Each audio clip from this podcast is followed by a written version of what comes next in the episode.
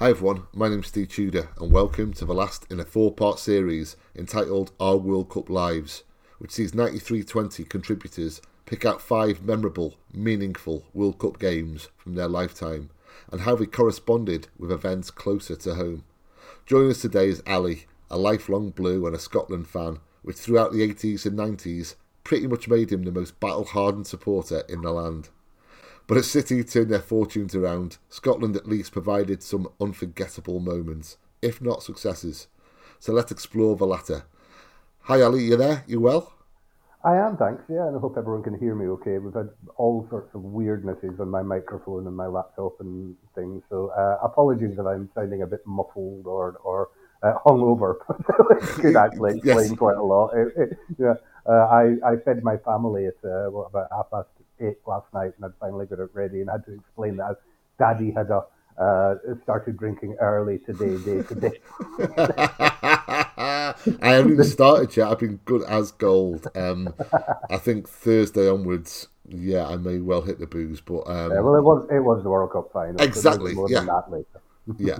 Um, yeah, we are indeed going to. Um, that is actually spoiler alert, one of your choices. We've kind of put it in at the last minute because it was such an incredible game, which we'll get to. But looking at the tournament as a whole, um, I've asked everyone how much they've enjoyed it. I think now that it's over, a good question would be how different has it been from what you maybe expected going into the tournament? Uh, I'll say the football has been a lot better than I expected. Um, mm. Credit where due. There's been you know so many really good matches, and the the standard of football has been probably higher than any World Cup ever, arguably. I think maybe. Um, and you know surprise results along the way, and all kinds of uh, interesting, weird things going on. Uh, so you know, on the pitch has been great fun, but it's you know what above uh, above all, I kind of felt a bit like when football was going on in the pandemic and there were no crowds and there was an artificial noise in the, in the yeah.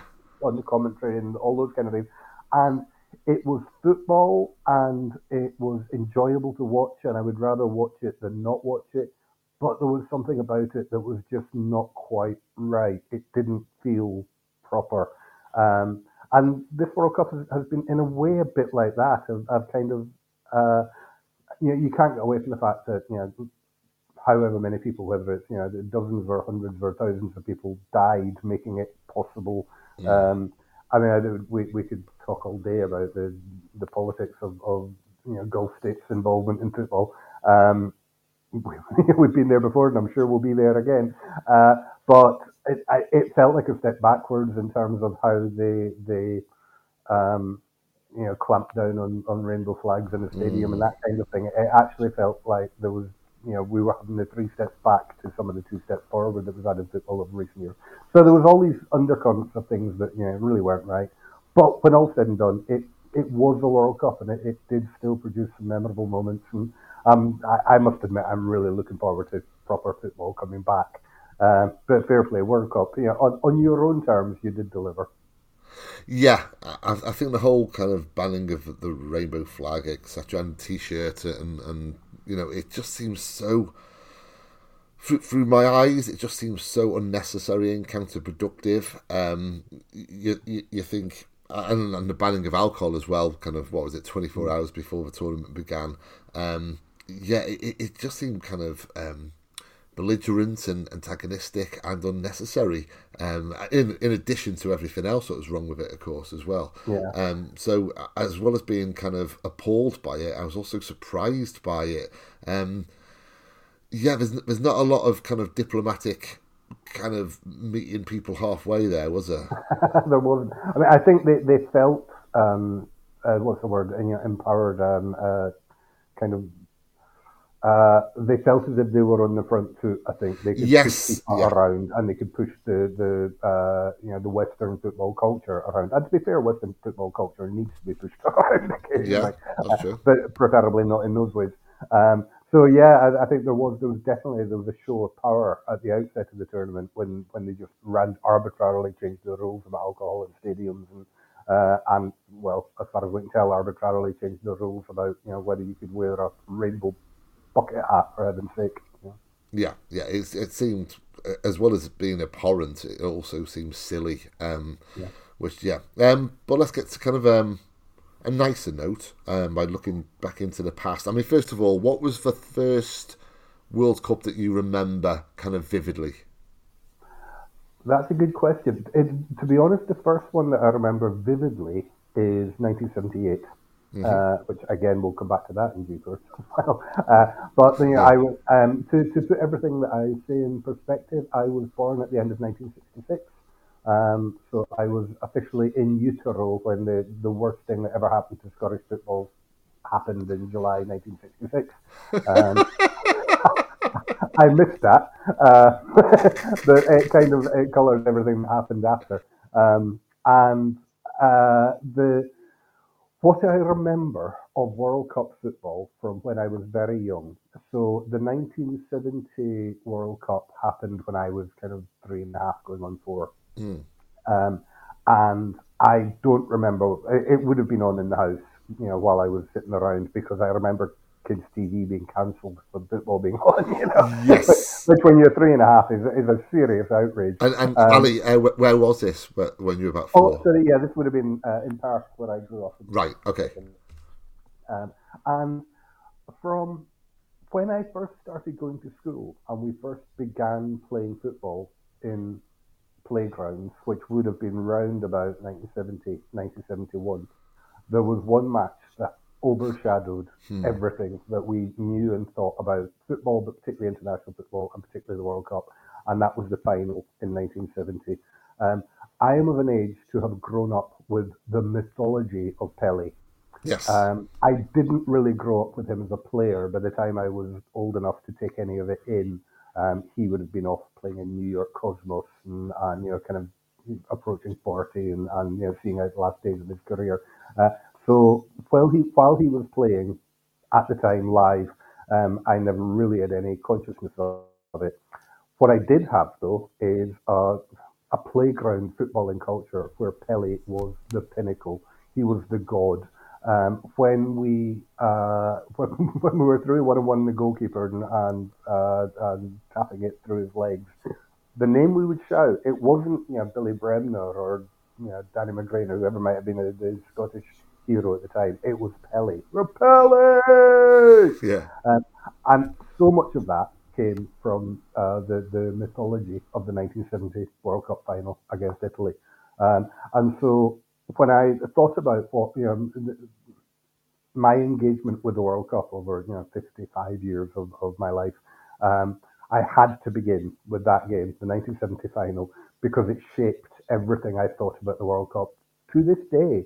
Um, and when I think about, for example, uh, how I look on the Brazil of Neymar and Richarlison and basically a load of shit houses nowadays, um, it's very much coloured by what I expect from Brazil.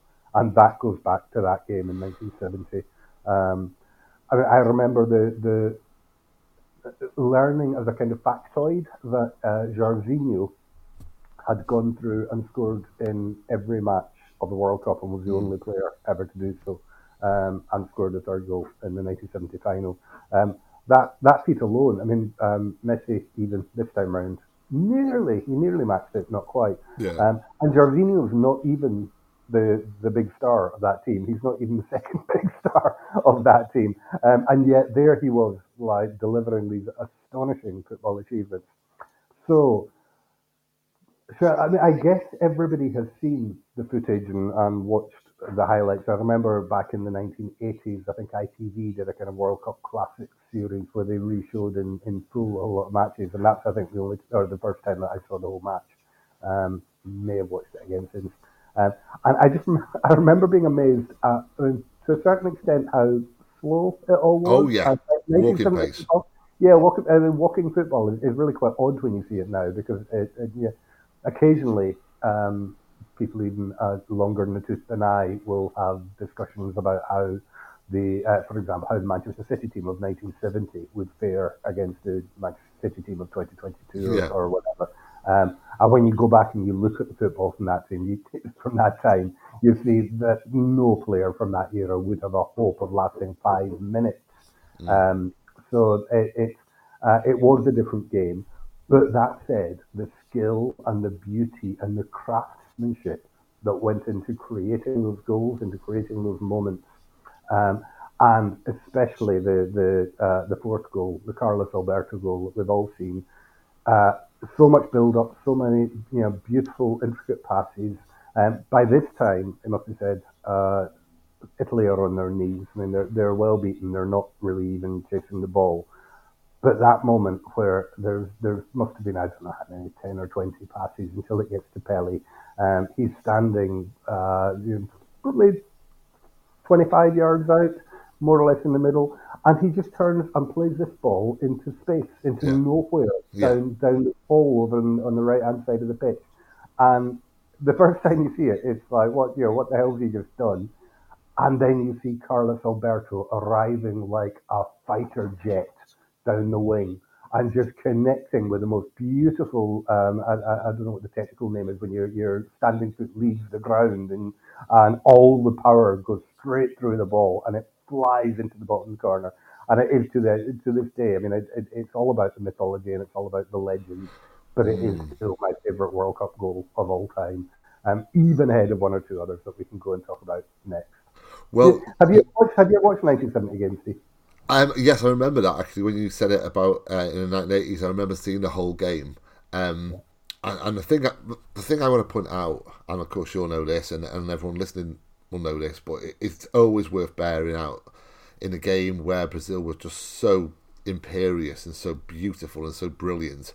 This Italy side was magnificent. This was oh, not, yeah, yeah this, this was not, you know, kind of playing an average team who'd reached a final. This was a vintage Italian side. I mean, Mazzola, Riva, some incredible players. Facchetti, the, the captain. Um, they claim, Italy have always claimed, that they were absolutely shattered because if any game could possibly surpass this one, it was their semi final game against yeah. West Germany, which was a 4 3 classic in extra time. And I think something like, you know, five of the goals were in extra time. Um, and they claim that this was four days later and they were still absolutely dead on their feet because, you know, we're talking about searing heat out there in Mexico City. So yeah. perhaps it's true, but that's to take nothing away from Brazil's achievements that day, of course, and, and you go through the lineup, and it's just oh, Rivellino, Tostão, Pele. oh my god! Um, but how much of that? Because you you used a really kind of pertinent word, I think. is the mythology. Yeah. I've been raised on it too. How much of it is down to the fact that it's become mythical and you know the the, the colours and the I, don't know the technical term for it, but the before you know the pristine um, colorization we have of televisions today. Yeah. It's, it's, kind of quite blocky, isn't it? And um, and the heat and the spiders' shadows on the pitch and all the rest of it. Um, how much of it is down to that? Do you think? In addition to what was obviously an incredible team. I think that's part of it. I think one of the, the striking things is that it was the first World Cup that a lot of people saw in colour. Yes, yeah. Um, and when, when I think back of uh, 1966 is a World Cup in black and white, and 1970 is a World Cup in colour. And it's kind of, um, you know, not only was 1966 literally just before I was born, as I, I, said earlier, and and the match that must not be discussed if you grew up in Scotland in the 70s. Um, but beyond that, uh, 1966 feels like the old days, and 1970 feels like the beginning of my era. And I think simply the colorization of the telly, you know, the fact that people had color TVs by 1970, and it was one of those things in the same way as, like by by legend, the, the coronation in 1953 was when loads of people went out and bought a black and white telly. Yeah. It was the World Cup in 1970 that loads of people, you know, the families of my friends that we grew up, you know, people went out and bought a color TV for that World Cup, and it kind of it changed our culture, you know, in, in quite a significant way, and just all the football when you when you see um, you know when you see the images in color of Pele lifting the World Cup, um, the and that that was the third one. It was the Jules trophy, wasn't it? And it was the one yes. that they kept. Yeah. Um, so that was the last time we saw the Jules, Jules Rimet trophy as well. Uh, and just those images in color it, it, it kind of feels like a bit like where it all began, sort of 1966 feels to me like the old days. Now, I'm sure if you're English and, and a few years older than me, you would feel very differently about that. But hey, this is my podcast. well, it, it's you know similar to Kubrick in two thousand and one, isn't it? It's that famous cut of the you know the bone being thrown into the air, turned into a spacecraft, and um, nineteen seventy was very much of a spacecraft, I think. Um, oh yeah. But then kind of fast forward in eight years, you're now Mm-hmm. 12, and I've mentioned on a podcast before a City fan saying to me once about his son, you are never more into football than when you're 12 years old. Yeah. And that really struck a chord in me because it's absolutely true with myself. I was obsessed when I was 12, and I've been obsessed ever since, but I was obsessed. Um, this was must have been a very special World Cup for you then. Scotland, you know, the, the, again, we- we can look at the mythology of, of the sites. You know, Argentina. I know, obviously, it's the- the final, the ticker tape, and all the rest of it, but still, it was such a colourful finals, wasn't it? Thanks for listening to the first 15 minutes of the show. To listen to the full podcast and all our contents, including reviews, previews, analysis, quizzes, and much more, go to 9320.com to sign up now, or simply click the link in the description. So, what are you waiting for? Go to 9320.com now for the best, most passionate, impartial coverage of Manchester City and beyond.